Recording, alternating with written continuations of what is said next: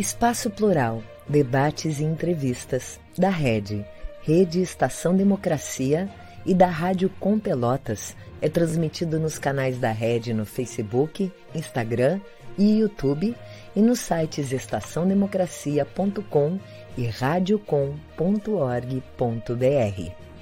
O programa é exibido pelas redes sociais dos seguintes parceiros: Rede Soberania, Jornal Brasil de Fato RS, O Coletivo, Vale do Mampituba, Rádio Ferrabras FM de Sapiranga, Coalizão do Movimento contra a Discriminação Social, Coletivo Pão com Ovo e TV Caxias em sua página no Facebook e pelo canal 14 da NET Claro, Jornal Já Porto Alegre, Portal Litoral Norte RS, Manaua Rádio Web de Porto Alegre e Terra Livre Rádio Web de Ulha Negra, Paideia TV, Passo de Torres TV e Para Desporto TV em seus canais no YouTube.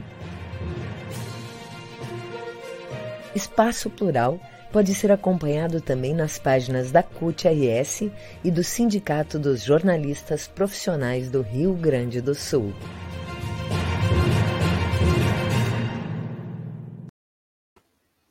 Olá, eu sou a jornalista Clarissa Henning, da Rádio Com Pelotas. Boa tarde, eu sou o jornalista Solon Saldanha, da Rede Estação Democracia. Esse é o programa Espaço Plural, debates e entrevistas. Nós estamos com você de segunda a sexta-feira, sempre das duas às três da tarde. Além das emissoras de rádio e web TVs que são nossas parceiras, você também pode acompanhar o programa através do aplicativo Solon. Democracia. Você também pode nos acompanhar pela web nos sites estaçãodemocracia.com e radiocom.org.br. Além disso, ainda no Facebook, Instagram e YouTube, tanto da rede Estação Democracia quanto da Rádio Com Pelotas. Se inscreva nos nossos canais. O Solon está tendo um problema de conexão. Ele estava dizendo: se inscreva nos nossos canais, ative o sininho e curta a transmissão. Compartilhe e ajude o jornalismo democrático a ultrapassar a bolha das redes sociais. Cada vez que você compartilha, a democracia fica mais forte. E de hoje até sexta-feira, você acompanha a Semana da Mulher aqui no Espaço Plural. O 8 de março, o Dia Internacional da Mulher, é uma data que lembra as batalhas e as conquistas das mulheres e serve para reforçar a visibilidade das muitas discriminações e violências ainda sofrida por elas. Por isso, a equipe do programa preparou uma série de debates e entrevistas com mulheres que simbolizam essa luta. Essas lutas, né, no plural. Então, no primeiro programa da semana, hoje, nós vamos conversar sobre as margaridas. Elas são as trabalhadoras que lutam pela voz das mulheres do campo. A gente recebe Mazé Moraes, secretária de Mulheres da CONTAG, a Confederação Nacional de Trabalhadores Rurais, Agricultores e Agricultoras Familiares, e coordenadora geral da Marcha das Margaridas e também Isabel Freitas, assistente social e especialista em saúde mental coletiva. Ela é uma das fundadoras do Movimento das Mulheres Trabalhadoras Rurais, Margaridas. A gente tinha uma terceira convidada, a Silvia Reis Marques, integrante da direção de gênero do Movimento dos Trabalhadores Rurais Sem Terra do Rio Grande do Sul, mas ela infelizmente teve um imprevisto e não vai poder participar do programa hoje. As que estão presentes, sejam muito bem-vindas. Nós começamos a nossa entrevista, então, com uma pergunta para todas. A Margarida Alves foi a primeira mulher a exercer um cargo de direção sindical no país. Durante 12 anos, ela liderou o Sindicato dos Trabalhadores Rurais da Alagoa, Alagoa Grande, na Paraíba. Ela morreu no dia 12 de agosto de 1983, atingida no rosto por um tiro de escopeta calibre 12. Margarida era uma grande defensora dos direitos das trabalhadoras e trabalhadores agrários e lutou contra a violência no campo, pelo fim da exploração dos camponeses e pela reforma agrária. Isso, Se ela estivesse viva hoje, o que ela diria para nós, mulheres? Por favor, Mazé. Então, boa tarde. Primeiro, muito obrigado por o convite. Fico muito feliz de poder participar desse programa importante, sobretudo nessa semana, né, nesse mês e sobretudo nessa semana, né, o mês de março e essa semana que para a gente é muito simbólico, né? Então, estar também com pessoas é, companheiras de luta, assim como a Isabel, enfim. Então, com certeza, se Margarida Alves estivesse viva entre nós, ela, ela continuaria reafirmando uma frase que a gente sempre leva, Clarice, é nas no, no nosso dia a dia, né? É melhor morrer na luta do que morrer de fome. A gente tem medo, mas não usa. São algumas das frases que Margarida Alves né, dialogava, dizia, porque de fato a gente está vivendo em um momento, em um contexto bem desafiador que tem impactado é, de forma muito drástica a vida das mulheres, causando prejuízos danosos nas nossas vidas e com certeza né, a questão da resistência, da ousadia, da coragem, Margarida Alves, se tivesse viva, ela estaria aqui firme na luta, na defesa dos nossos direitos, na defesa dos direitos daquelas companheiras que né, é, estão aí, que a gente precisa cada vez mais fazer essa defesa né, das mulheres do campo, da floresta e das águas. Então, não tenho dúvida que se ela estivesse aqui entre nós, ela estaria né, nessa resistência é, contra todo é, é, esse desmonte, essa violência que o nosso país vive passando, sobretudo com nós, mulheres. Isabel, por favor. Com certeza a Margarida ia analisar, ela era uma excelente pessoa para analisar a conjuntura, os momentos que a gente passa no Brasil, né? Ela ia analisar e a conjuntura que nós estamos vivendo no, no campo brasileiro.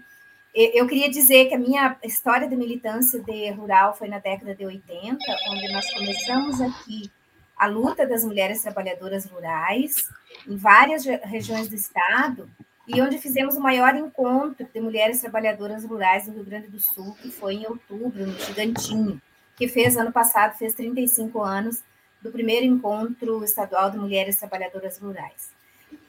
Já havia uma articulação no Estado quando a Margarida foi assassinada. Eu acho que a frase mais marcante da Margarida era da luta não fujo. E essa é uma parte do hino das Margaridas do Rio Grande do Sul. Por muito tempo, eh, ainda dizia que do sangue da Margarida, muitas mil margaridas brotarão, né? E é isso que a gente tem tentado fazer hoje. Essas margaridas que brotam, continuam brotando nos campos, nas roças, nas periferias das cidades e nas lutas. Margarida diria: uh, não é necessariamente a luta com o zineiro, depois de quase 40 anos, Hoje é a luta contra o aviãozinho do veneno, é contra o veneno, é a luta contra o roubo da água, é a luta pela preservação da Amazônia, pela preservação da natureza. E hoje Margarida estaria no palanque também com a gente, lutando pelo bem viver. Aquele bem viver que está em todas as nossas pautas urbanas e rurais, que é o bem viver da gente como mulher, como pessoa, incluindo o bem viver de tudo que nos cerca, de tudo que é natureza, que tem que servir para o nosso bem viver e não para o acúmulo, não para o dinheiro de poucos, né?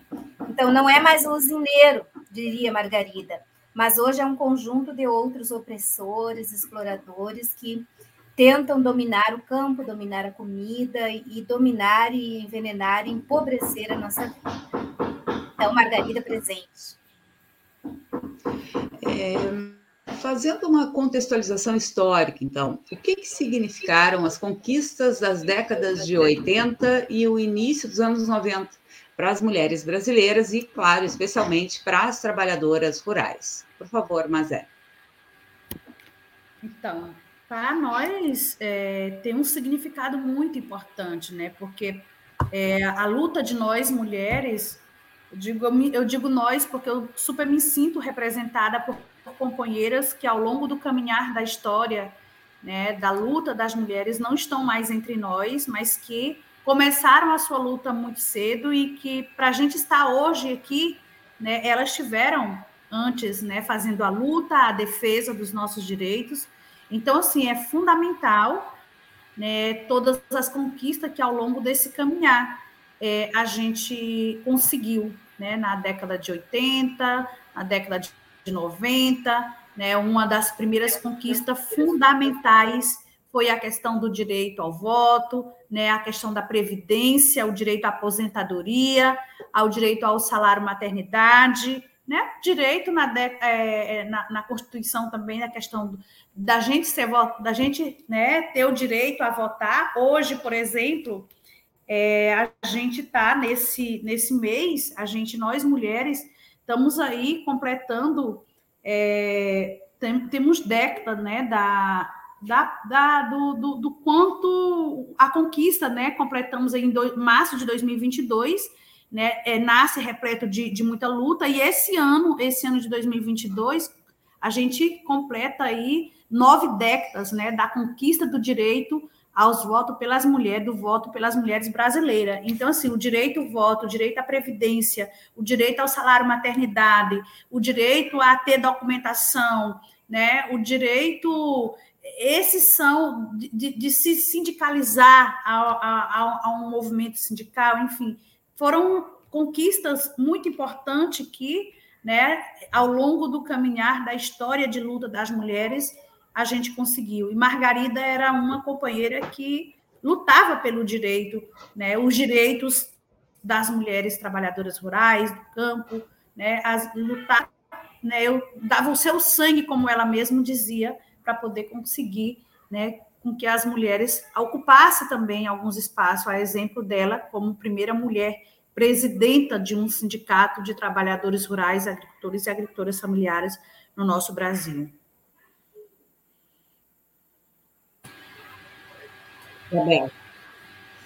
Então, uh, eu acho que é uma coisa fundamental isso que a Mazé fala, que é essa questão do direito à participação política, não é? Em 83, uh, ou seja, nós estávamos num período pré-constituinte e depois de um longo período de ditadura, de ditadura militar, onde o povo não podia organizar sindicato, não podia organizar associação, não podia se reunir, não podia discordar da, do autoritarismo dos governos, ou seja, não tinha direito à participação. E Margarida, ela estava nesse levante da sociedade brasileira que foi o levante para a participação política, para o direito a escolher, pelo direito a, a, votar, mas muito mais do que isso. O povo não estava só com, com fome de direito, direito a voto, ele também estava com fome de direitos, de direitos humanos, de direito à justiça, de direito à educação pública, de direito à assistência social, de direito a crédito para os pequenos agricultores. No caso das mulheres, eu vivia no interior do Rio Grande do Sul nesse período, e uma das primeiras lutas foi o direito de se associar no sindicato. Por que isso? Porque as mulheres eram invisíveis. E quando as mulheres iam fazer os documentos, a minha primeira carteira de identidade era assim. A, a da minha mãe era assim, das minhas irmãs mais velhas eram assim, de todo mundo era assim. Quando ia fazer o documento, a, a profissão que era colocada na, no documento das mulheres era dona de casa ou dolar, ou seja, nada, é, ajudante. Mas as mulheres, como nós sabemos, está cheio de, de, de, material já, trabalhavam ombro a ombro com a sua família na, na roça e não tinham nenhum dos direitos do trabalhador homem. Então, mas se tu é invisível e tu não tem um lugar para fazer luta política, tu não avança em direitos, né? Não avança. É mentira que, que a gente tem que se separar da política. Isso é uma.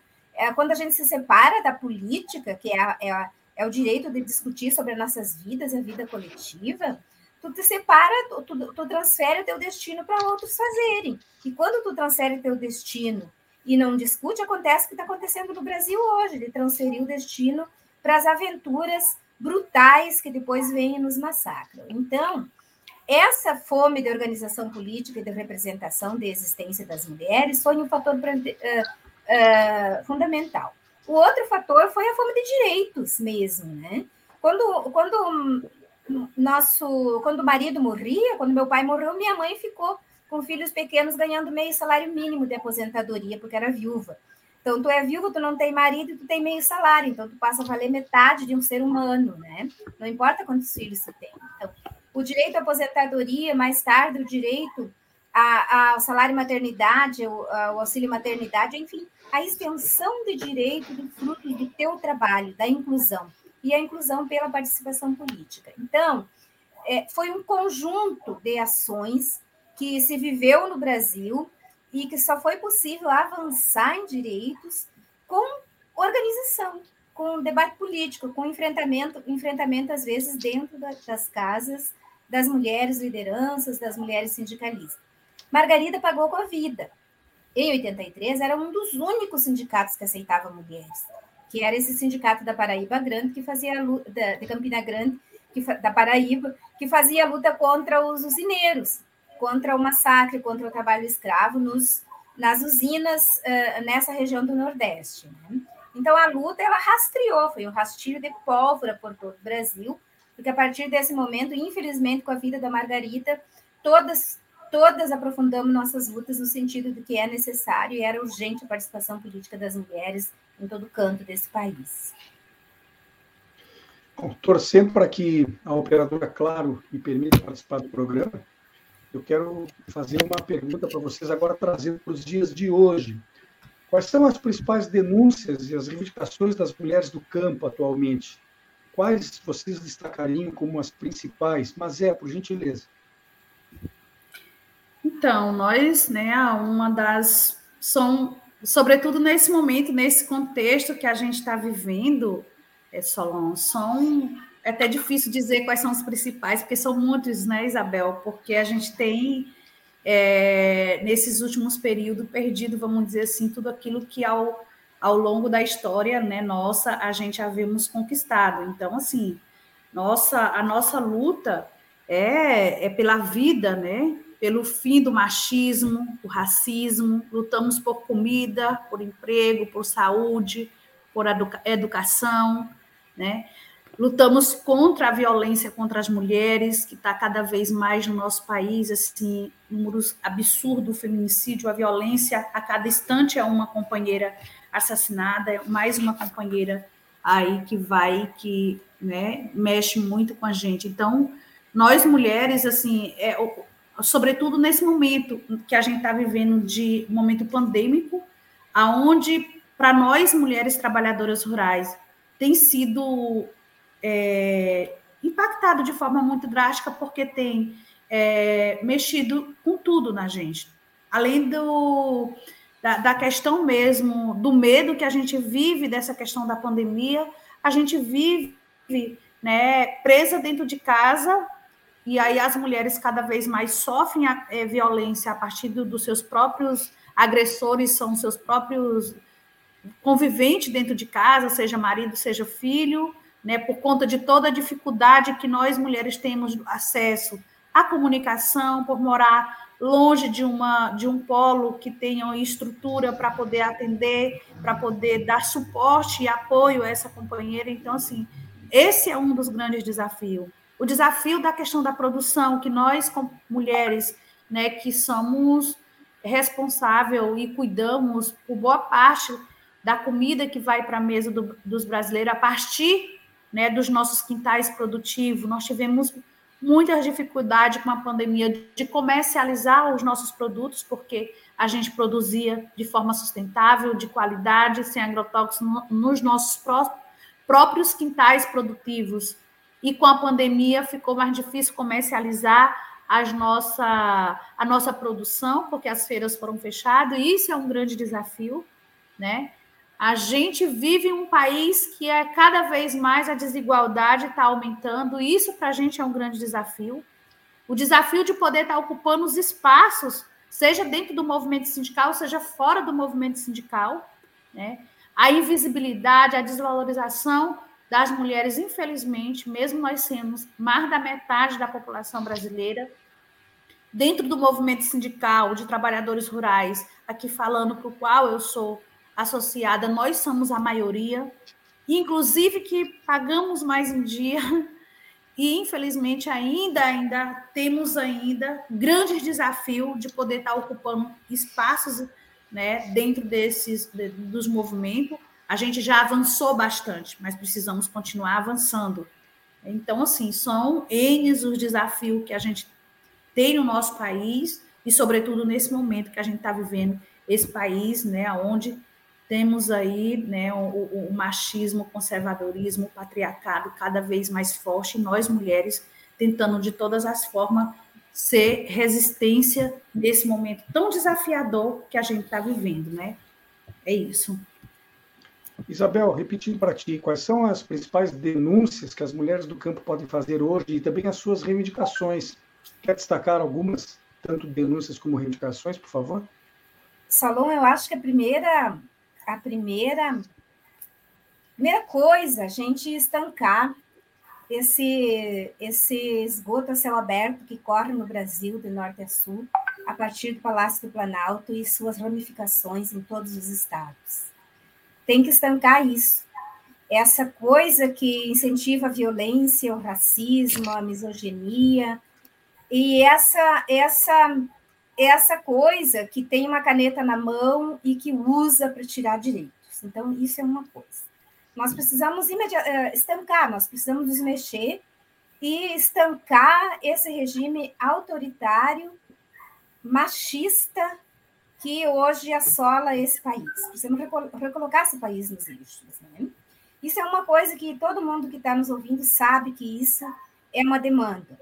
Agora, pelo amor de Deus, meus companheiros, não é transferir poder para os outros, é fazer participação popular, é organizar, é se organizar no sindicato, é ajudar a construir um processo que recoloque esse país nos eixos e que levante as questões necessárias. A segunda coisa é, é fincar o pé para não perder direitos. As trabalhadoras rurais, as mulheres perderam direitos nos governos Temer e nesse outro que eu não nomino, que começa com J e sobrenome termina com O, que tirou com as reformas eh, trabalhistas, mas principalmente previdenciárias, mulheres trabalhadoras rurais vão perder direitos no próximo período, direito previdenciário, direito à previdência. Isso é uma questão.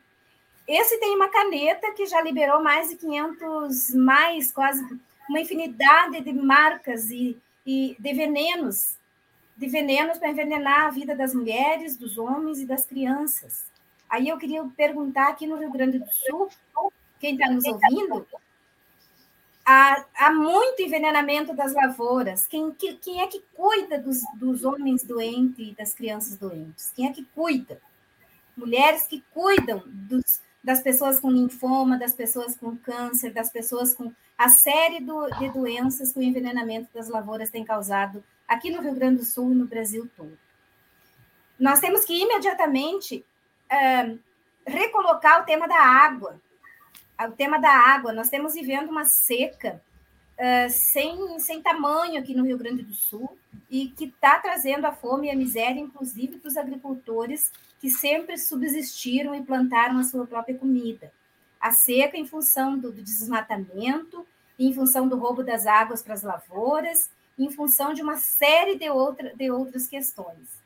Então, a, a Mazé já falou da violência, da violência contra as mulheres, da violência de gênero, do racismo, da, da LBT-fobia, e eu, então, peguei mais essas questões mesmo dos direitos que nós conquistamos na década de 80 e 90, que estão sendo destruídos e desmilinguidos.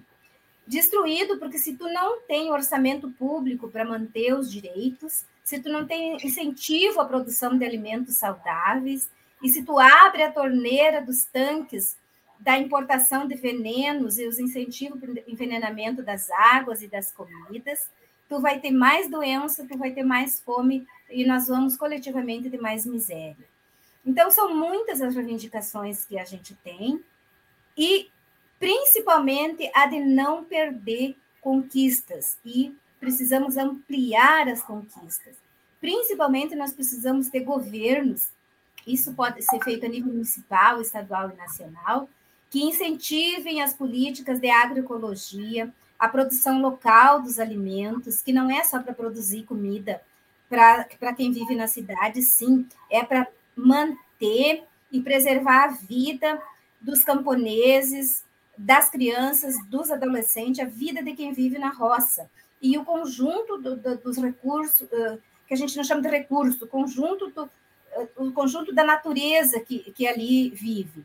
Então, são muitas ainda, mas a principal denúncia que eu acho que esse 8 de março traz é contra a fome, contra a miséria, em favor da agroecologia, em função da produção de alimentos, para a gente comer e não alimentos para alimentar os porcos dos países estrangeiros, mas principalmente estancar essa sangria de autoritarismo, de fascismo que nós temos hoje no nosso país, e como um grande monstro ah, com as suas patas ah, cravadas em cada canto desse país, praticando suas violências, seu racismo, e dizendo em alto e bom som que nós mulheres somos coisas, somos pedaço de carne, somos objeto e não, val não valemos, nossas vidas não valem nada. Então, isso é o, acho que é o centro da nossa política, e não é pouca coisa. É uma política do direito à existência. As mulheres indígenas têm falado muito isso. Nós queremos existir, nós queremos viver e não sobreviver. Então, o direito à existência é existir com dignidade, com altivez, com, com os nossos direitos garantidos e com a nossa vida garantida, com a vida coletiva das mulheres garantida. É, uma coisa que a, a Mazé comentou aí, que a, com a pandemia, né, as mulheres ficaram presas dentro de casa e acabaram sofrendo maior, maiores agressões de maridos ou filhos, né? E longe do acesso à comunicação. E aí eu gostaria de perguntar, então, a, a essa questão da invisibilidade, né? E a, juntando isso com a questão da comunicação, a coisa se torna realmente muito séria. Então, eu queria perguntar para vocês como é que funcionam essas redes de ajuda nas mulheres do campo, né? E sem comunicação, ou com essa dificuldade de comunicação, como é que vocês fazem para lidar com isso? E como é que vocês conseguem ajudar, então, essas mulheres? Por favor, Mazé.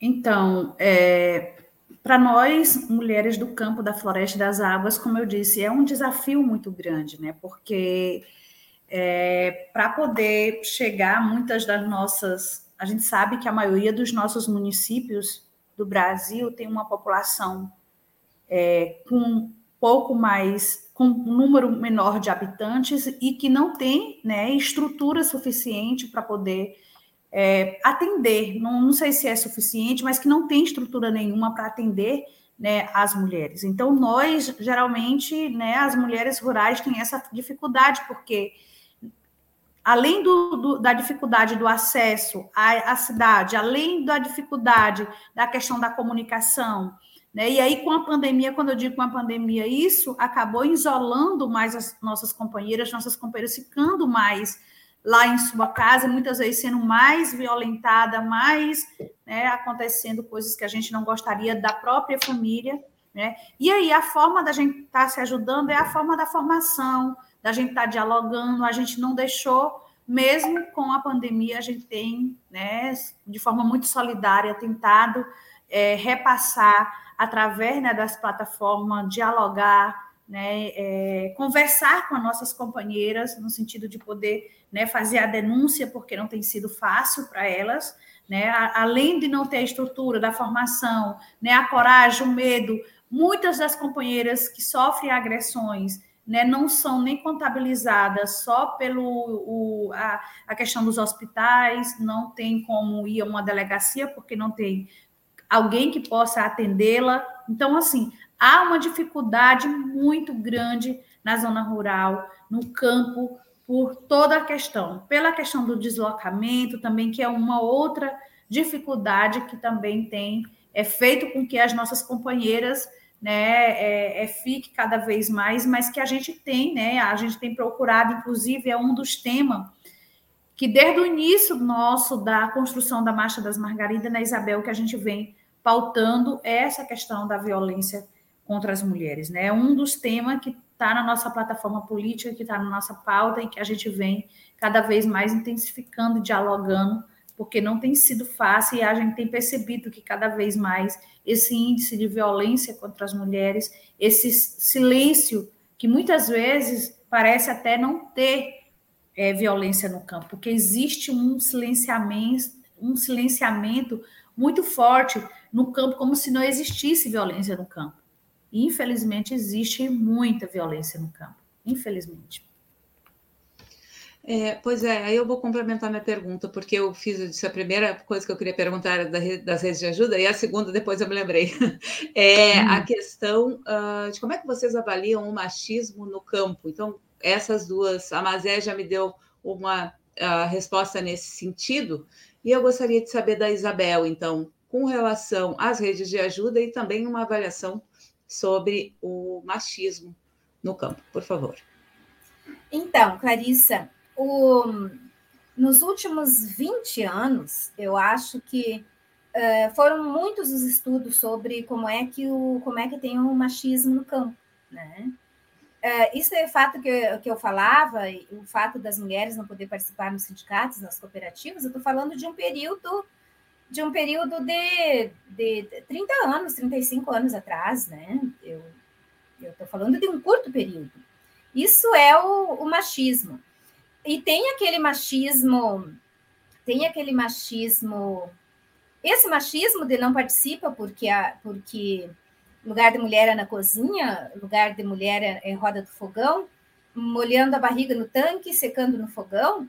Esse é um tipo de machismo. Tem aquele machismo que é a violência que tipificou na Lei Maria da Penha como a violência psicológica, né? Aquela violência, aquela violência do, do da, da, da degradação cotidiana da vida das mulheres, né? Tu é gorda, tu é feia, tu é vaca, tu é porca, tu é uma galinha, tu é não sei o que. A comparação, a coisificação da vida das mulheres. Isso tem no campo também, gente. O campo não é a roça, os lares, aqueles lares assim, sabe? Que tem gente que enche a boca para dizer é, recatada e do lar, do lar, da família. A família não é um lugarzinho sagradinho, bonitinho, sabe? A família é um lugar de conflito, né? E tem aquela violência mais desgraçada, que é aquela que mata, né? Eu tinha 10 anos quando eu vi o primeiro, o primeiro feminicídio na roça. Eu fui no velório de um, da mãe de uma coleguinha que o pai tinha matado por, por legítima defesa da honra, da honra, né? A honra é um estatuto privado, a honra seria da, da morta e não a honra de terceiro, né? Então, desde criança eu já convivi com isso e eu por muito tempo não me lembrei desse tema, e depois, quando eu estava na faculdade, alguém me perguntou quando eu tinha me dado conta desse tema, e eu me lembrei que, que eu tinha um episódio de criança, sim, eh, de ir no, num velório de uma, de uma mãe, de uma mãe de família, sim, de família, porque o fato dela não querer mais viver com aquele homem não significa que ela não seja uma mulher de família, né? E eu tinha 10 anos de idade, ou seja, eu estou falando de eu tô falando de 50 anos atrás, no campo, na roça, no meio das grotas lá. Então, gente, a mesma violência que ela está na cidade, dentro das casas das famílias, e o racismo também, ela está lá na roça do mesmo formato. Qual que é a diferença? A diferença é que, às vezes, uma mulher agricultora, por vergonha, por medo, ela não tem onde denunciar. Tu vai fazer o quê? Tu vai lá na delegacia denunciar e voltar para casa a 30 quilômetros da cidade, 15 quilômetros da cidade, a 10 quilômetros do próximo vizinho, que tu vai gritar e ninguém vai te ouvir, não vai denunciar. Então, a, essa, a violência no campo é uma coisa que a gente precisa arrancar. Ela é como uma erva braba, uma erva bem daninha, né? Aquela erva que vem e mata, a gente precisa arrancar ela bem pela raiz e principalmente dizer para as mulheres rurais, para as trabalhadoras rurais que vivem em região isolada, que o desamor, que a violência, que essa, essa coisa de todo dia ficar um, desvalorizando as mulheres, não é destino traçado por Deus, sabe?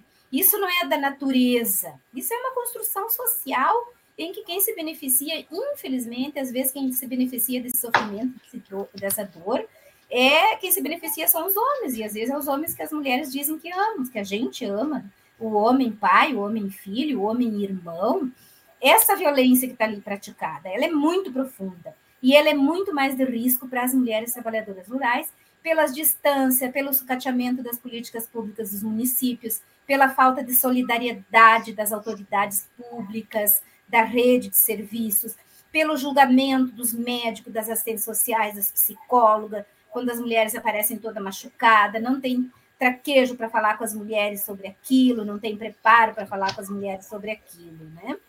Então, isso é uma coisa que tem que ser conversado. E a gente não tem ilusão que uma família é um lugar santo e que não tem conflito. Sim, é cheio de conflito de interesse, e é o diálogo, e é a conversa, e é uma conversa que o sindicato pode fazer, que a cooperativa pode fazer, que a associação pode fazer. Como é que a gente se ajuda? Terminando aí a minha, minha fala. Eu tento cuidar horário, mas assim, perco um pouco. Como é que a gente se ajuda? Nesses tempos de pandemia, aqui no Rio Grande do Sul, eu participo de uma experiência é, que tem várias trabalhadoras rurais juntas, que é uma, uma rede de autocuidado e cuidado entre mulheres de militância feminista. Feminista e não feminista, né? Então, a gente tem um encontro, já foi quinzenal, agora é mensal, que a gente tira duas horas no fim de tarde para conversar. Entra numa dessas.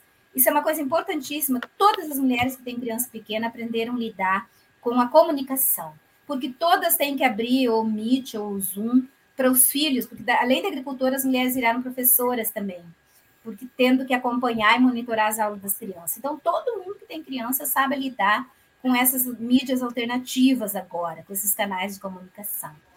Então, a gente faz isso, abre esse canal para as mulheres virem conversar, virem falar da sua vida. É um lugar que a gente não faz aconselhamento, é um lugar que a gente não faz julgamento, e é um lugar que a gente chama de um lugar de segurança. Ela fala do que ela quiser. Se ela quiser falar da plantação de moranguinho, ela vai falar. Se ela quiser falar da violência da vizinha, ela vai falar. Se ela quiser falar de qualquer coisa, mas principalmente é um lugar de encorajamento para a gente saber que a gente não está sozinha, que as mulheres trabalhadoras rurais elas não estão sozinhas e que a violência, o desamor, a destruição da vida das mulheres não é um destino traçado. Isso é fruto dessa coisa que a gente chama de patriarcado, essa coisa que a gente chama de racismo, essa coisa que a gente chama, aqui na cidade a gente chama muito de sexismo. Ou seja, o patriarcado é um, uma lei que é a lei vinda do pai. E o pai, eu não estou dizendo aqui que o pai é o meu pai, é o pai. Ela vem de Deus, ela é transferida para os bispos, para os padres, para os pastores, para o meu pai, para o meu marido, se facilitar para os meus filhos ainda, viu? Porque tem muito filho agressivo e agressor também, né? Então, a gente abre esse canal de conversa, de escuta, uh, escuta amorosa, escuta com atenção, para a gente conversar. A gente tem tido essa experiência e a gente sabe que no interior do estado tem muita roda, as mulheres continuam conversando, continuam se encontrando, se respeitando as medidas sanitárias, continuam falando da horta, do jardim, da troca de semente, fazendo feira. A feira é um lugar de muita socialização das mulheres, com todos os cuidados, que são espaços muito importantes das mulheres conseguir transcender esse lugar, que pode ser um lugar lindo, maravilhoso, mas também pode ser um inferno para as mulheres, que a gente chama de lar, docilar, ou seja, essa construção, essa visão de que na roça é tudo harmonioso e que não tem conflito. Tem conflito, sim, e nós lutamos para arrancar esse mal que é esse, esse conflito, essa violência, que está ali também no campo, está ali na roça. Nós, Clarice, nós, nós ultrapassamos, desculpe, mas é, mas é que nós ultrapassamos o nosso horário de intervalo, né? Eu ah, precisaria sim. parar com o programa aí 40 segundos só para uma mensagem e nós já retornamos. Depois você Perfeito. tem a palavra.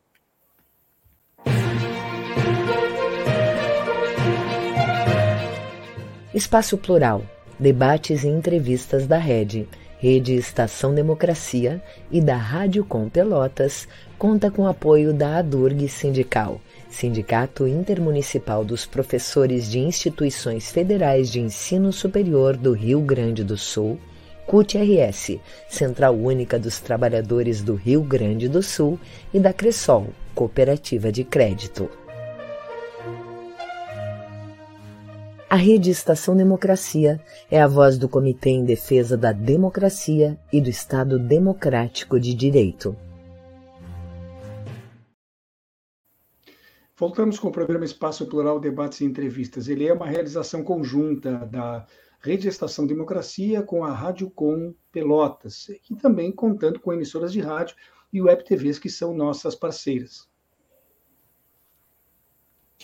Aí.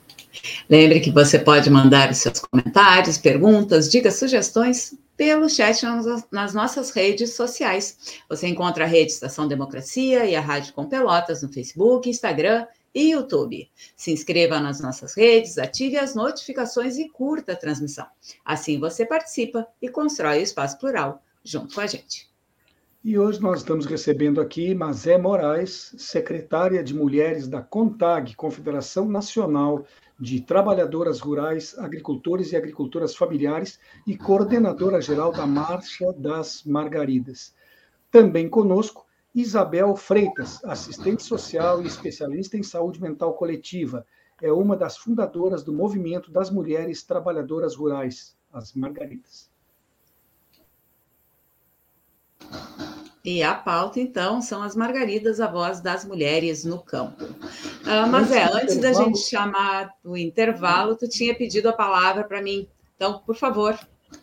Não, é, Clarice, somente para. Nessa, nessa linha do que a gente estava dialogando, e inclusive Isabel também trazendo, é só para reforçar aqui uma, né, as políticas e programas que apoiavam as mulheres rurais e, e, e geravam né, autonomia econômica foram sucateadas ou extintas, né, é, extintos, né, é, resultado né, ainda de uma forma bem evidente com essa questão da pandemia também, né, em uma situação de maior deixando cada vez mais as mulheres em uma situação de maior vulnerabilidade é, econômica, né, no aspecto que isso quase sempre contribui mais ainda com essa questão da violência e deixando as mulheres mais expostas, né? Então, as políticas que visam o enfrentamento à violência contra as mulheres, é, elas precisam, de certa forma, estar integradas a um conjunto de outras políticas, né? É, e, e, isso a gente sabe que não tem, a gente perdeu. Então, assim, só para reforçar muito nessa linha, porque realmente o, o desafio é muito grande para nós, mulheres, rurais que vivem no campo, né, e sem estruturas, sem o acesso muitas vezes à comunicação. Então era só para reforçar um pouco isso, que realmente é bem desafiador para todas nós. Nós temos ainda aí pela frente cerca de 13 minutos de programa e algumas perguntas a mais para serem feitas. Então, eu pediria que, a partir de agora, as nossas convidadas tentassem responder cada uma das questões formuladas em torno de dois, dois minutos e meio, para que a gente consiga aproveitar o máximo possível esse tempo que sempre é curto. E eu volto a falar com a Mazé. Acho que você está conversando conosco aí do Nordeste, é, Piauí, se não me engano, não é isso? Isso. É. Então, eu queria saber justamente isso. Como é que vocês conseguem acolher e organizar as demandas das mulheres do campo num país tão grande quanto o nosso? Porque são muitas as realidades diferentes. Propriedades médias e pequenas, mulheres ainda acampadas, mulheres nas florestas, né? Eh, mulheres assalariadas a realidade do Rio Grande do Sul e a do Nordeste, por exemplo, pegando dois extremos, não são as mesmas. Então, como é que a CONTAG e a Marcha das Margaridas conseguem trabalhar tantas pautas distintas e fortalecer essas juntas? Como é que vocês, essas lutas, perdão, como é que vocês estão planejando a próxima marcha? Então, Salom, é, na realidade é um desafio, né? E é, é um desafio muito bom, né? Essa diversidade de mulheres como diz a nossa música, né, de todos os tamanhos, de todos, né? É, então, a, Marcha das Margaridas, né, a gente tem, na realidade, a, a, quando a gente começa a construir a Marcha das Margaridas, a marcha ela é construída, ela é coordenada pela CONTAG através da secretaria, juntamente com várias organizações parceiras, não só a CONTAG, mas a gente tem 16 organizações parceiras que compõem a Marcha das Margaridas, além de, de uma Comissão Nacional de Mulheres, que é representada uma por cada um dos estados, tem uma coordenadora de, mulher, de mulheres. E aí a gente começa, né? O, o mais importante da Marcha das Margaridas, vamos dizer que é o processo formativo. Né? A gente começa a construir, a dialogar desde o caráter da marcha, a gente começa coletivamente discutir se a gente vai fazer uma pauta, se é uma plataforma, qual é o lema da Marcha das Margaridas. E aí, esse, essa construção, ela é coletiva. É por isso que a gente consegue né, ter na marcha, trazer o, o, a pauta das diferentes espaço onde as mulheres estão, sabe? Dos diferentes movimentos que elas estão. É porque tem um processo formativo que a gente vai até lá na base. Né? A gente realiza caravanas, seminários, encontro, a gente discute e escuta. O mais importante é escutar nossas mulheres, ouvir qual que é a demanda, qual é a pauta, qual sentimento, o que está acontecendo com as mulheres lá no interior do sul do nosso país, do Rio Grande do Sul. O que está acontecendo com as companheiras e qual é a pauta, qual é o maior desafio das companheiras lá do, do Piauí, da comunidade lá no estado do Piauí, no Nordeste, lá do, do Sudeste, lá do, do, do Norte, do Centro-Oeste. Então, assim, a gente tem um coletivo, uma comissão que a gente chama como coordenação ampliada da Marcha das Margaridas, que a gente reúne, inclusive a gente já teve reunião já esse ano presencial, com todos os cuidados em Brasília, agora no mês de fevereiro, a gente já tinha iniciado desde o ano passado, mas é, de forma na, utilizando a plataforma virtual, e que esse ano a gente já começou essa articulação que a gente faz para poder estar tá discutindo o caráter, o lima, o lema, né? Qual o objetivo da marcha, né? Como é que a gente vai fazer para marchar em 2023? Então é por isso que sai e vem a marcha, toda a documentação vem com a cara das mulheres, do campo, da floresta, das águas, também se soma com as companheiras da cidade, porque a gente tem, Solon, essa capacidade assim de, de construir coletivamente cada passo da Marcha das Margaridas.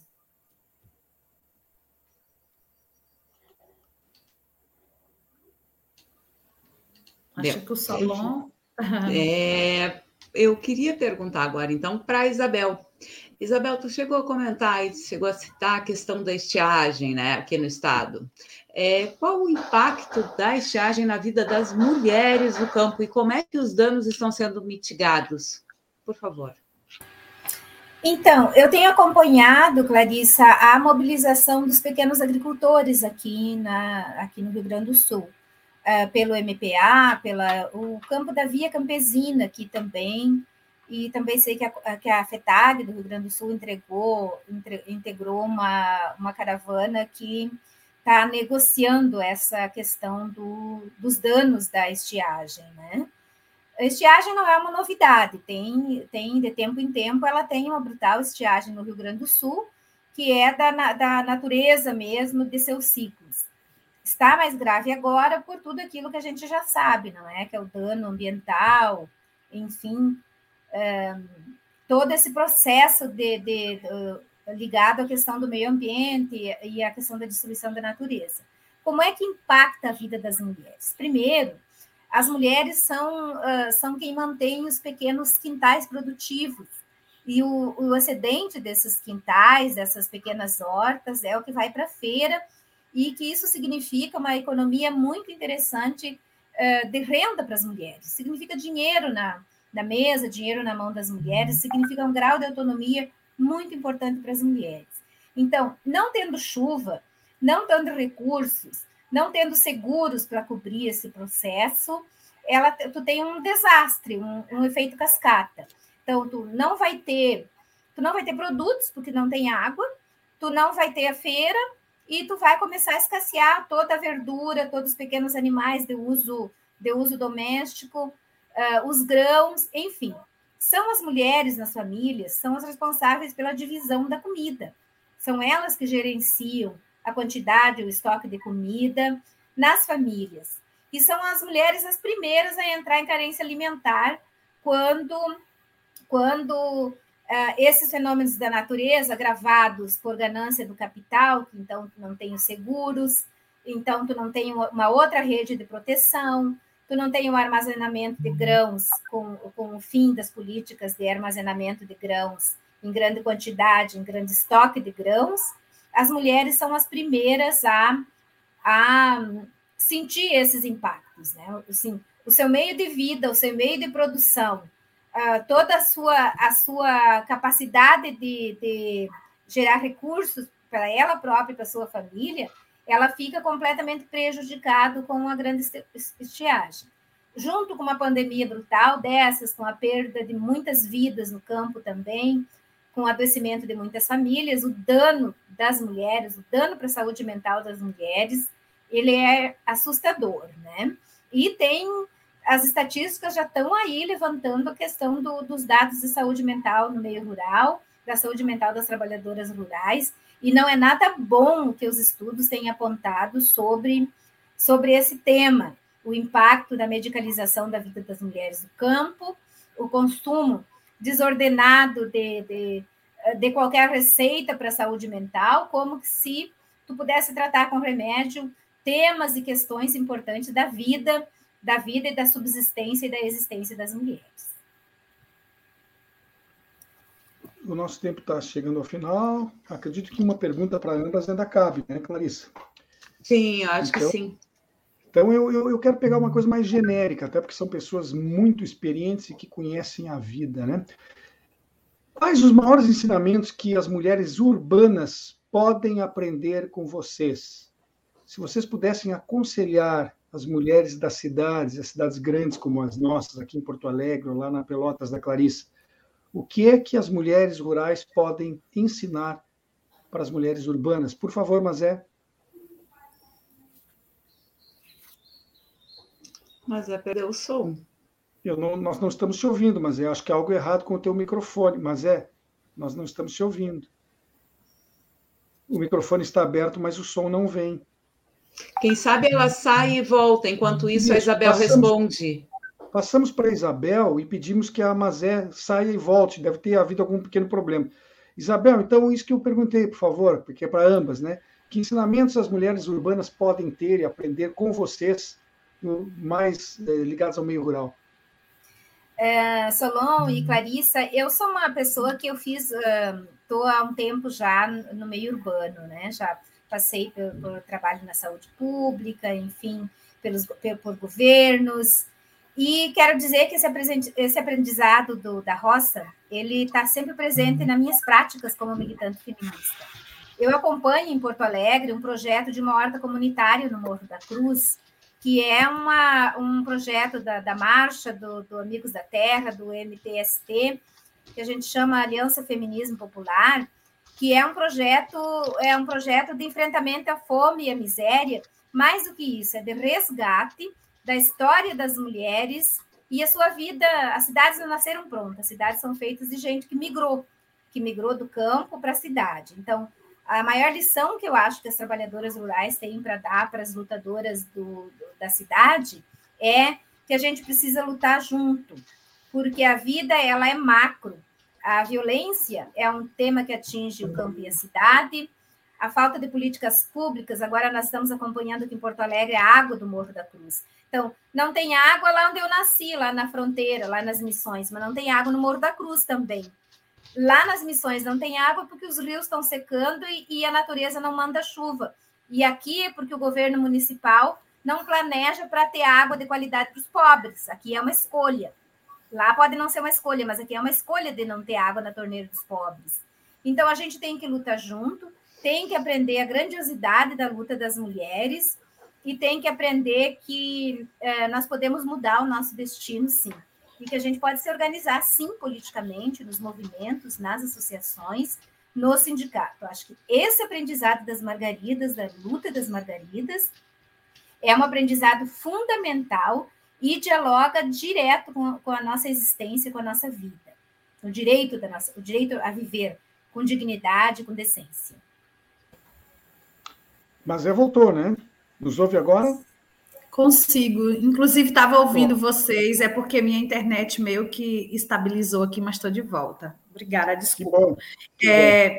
bom. Mas você chegou a ouvir então, a pergunta, né? Só não conseguiu respondê-la.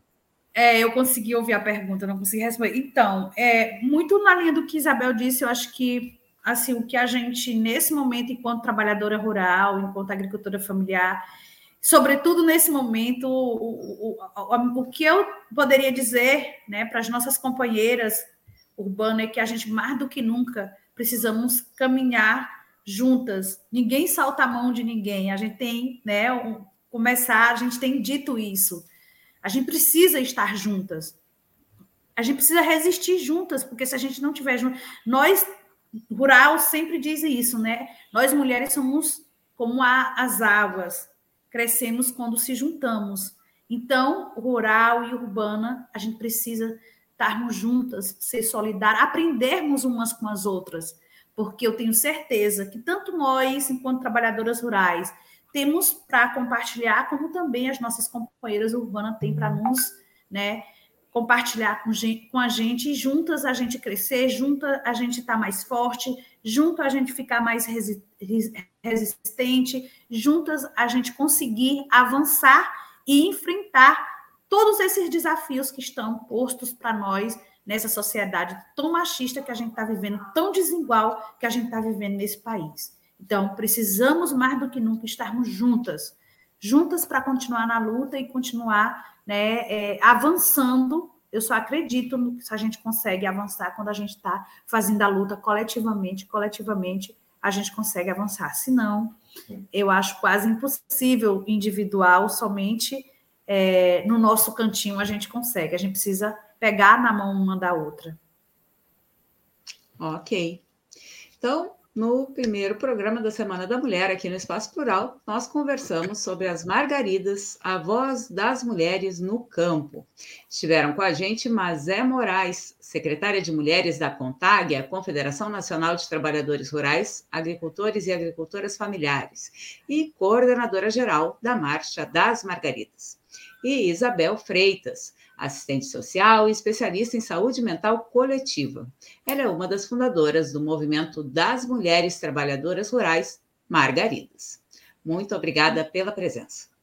Eu também quero agradecer a presença de ambas as convidadas e até olhando aqui no meu celular, se nenhum problema tivermos, as pautas da Semana da Mulher que hoje começam, começaram com a luta das mulheres no campo, as Margaridas. Amanhã terão ex-parlamentares mulheres falando sobre o preconceito que enfrentam na política. Na quarta-feira, mulheres indígenas. Na quinta, torcida femininas nos nossos clubes de futebol. E na sexta, a luta das mulheres negras. Estão todas convidadas para que acompanhem esta programação. E também queremos convidar hoje para que a nossa audiência assista, né, acompanhe o programa Natureza e Sociedade.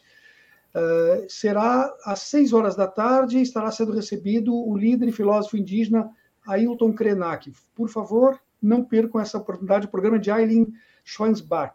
Tá certo? Hoje às seis da tarde. Mais uma vez, obrigado pela presença das duas e daqui a instantes nossa ficha técnica.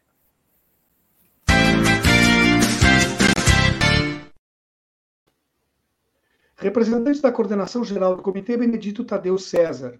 Representante da Rádio Com Pelotas, Lair de Matos. Na Coordenação Geral do Espaço Plural está Núbia Silveira. Apresentação de Solon Saldanha. E de Clarissa Henning. Produção de Graça Vasques e equipe. Na técnica, nós temos Babington Leão e Gilmar Santos. As opiniões emitidas pelos entrevistados e debatedores são de responsabilidade de quem as expressa e não necessariamente correspondem à opinião da Rede Estação Democracia, da Rádio Com Pelotas ou dos seus parceiros. Terminamos o programa de hoje lembrando ou relembrando as recomendações contra o coronavírus, que ainda estão valendo.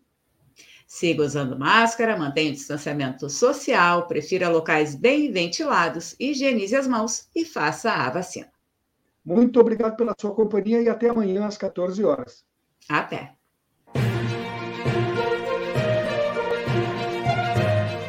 Espaço Plural, debates e entrevistas da Rede, Rede Estação Democracia e da Rádio Com Pelotas é transmitido nos canais da Rede no Facebook, Instagram e YouTube e nos sites estaçãodemocracia.com e radiocom.org.br.